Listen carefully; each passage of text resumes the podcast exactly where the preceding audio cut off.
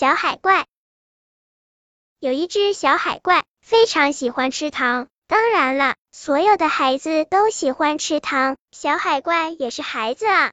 小海怪的妈妈的工作很了不起哦，负责用尾巴点亮整个海怪公园的灯。一天早上，小海怪的妈妈出门上班的时候，小海怪哭着对妈妈说。妈妈给我买糖吃，小海怪哭，并不是因为妈妈不给买，而是因为妈妈要去上班了，整整一天的时候都无法看到妈妈了。妈妈开门回来，小海怪就会欢笑着扑过去，妈妈，我的糖呢？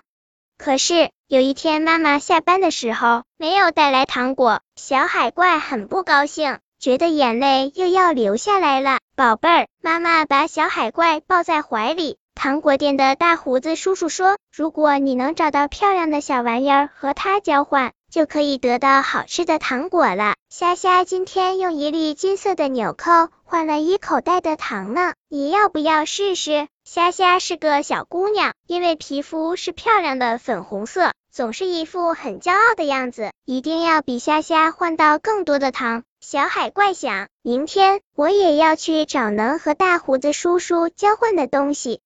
可是，什么才是漂亮的小玩意儿呢？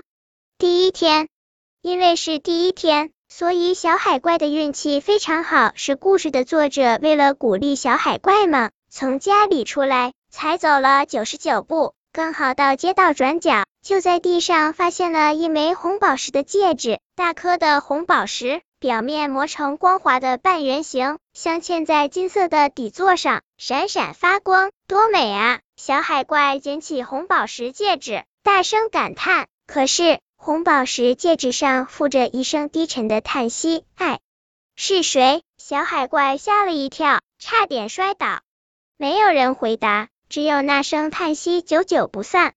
如果小海怪一直向上游，升到海面上，他就会看到一个头发乌黑的年轻人，正凝视着海面。这声叹息就是他发出的。年轻人在海上工作了很久，用工钱买了一枚红色的宝石戒指，准备回家的时候送给心爱的未婚妻，戒指却掉进了大海里。虽然不知道为什么，小海怪还是觉得不能用戒指交换糖果，也许该问问妈妈怎么办。现在，红宝石戒指正静静的躺在大衣柜的第一个抽屉里，只是想起主人的时候，会低低的叹口气。第二天，小海怪决定向相反的方向出发，说不定能有好运气。今天，小海怪走了九千九百九十九步，一直走到海怪城的边缘。终于发现了一棵绿色的大树，每一片树叶都像绿宝石美丽。海怪城建造在海底，很少有阳光能到达这儿，绿色的植物也和阳光一样稀少。小海怪很想摘一片绿色的树叶，这么漂亮的树叶一定可以换到糖果吧？可是，如果我摘了树的叶子，大树会不会疼呢？徘徊了很久，小海怪依然无法下定决心。哎。只能两手空空的回家了，没有能和大胡子叔叔交换的东西，所以今天他也没有吃到糖果。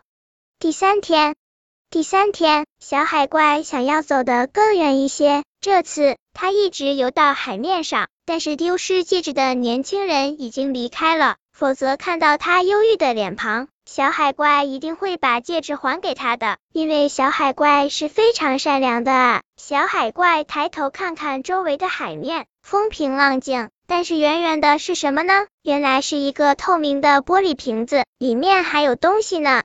妈妈，妈妈，快看，这是什么？小海怪在家等了一天，数了一万次衣服上的纽扣，妈妈终于下班回来了。宝贝。这是一个漂流瓶，让我们看看里面装了什么。妈妈小心的刮开玻璃瓶口的蜡封，取出一张照片，照片的背后写着乌鲁木齐，笑笑。妈妈笑了，呜，这是一个人类小姑娘啊。妈妈以前只在书本里见过，我一直以为人类是童话故事里的呢。这天晚上，小海怪是想着那个叫笑笑的小姑娘入睡的。我真想认识人类的小姑娘啊！晚安，小海怪。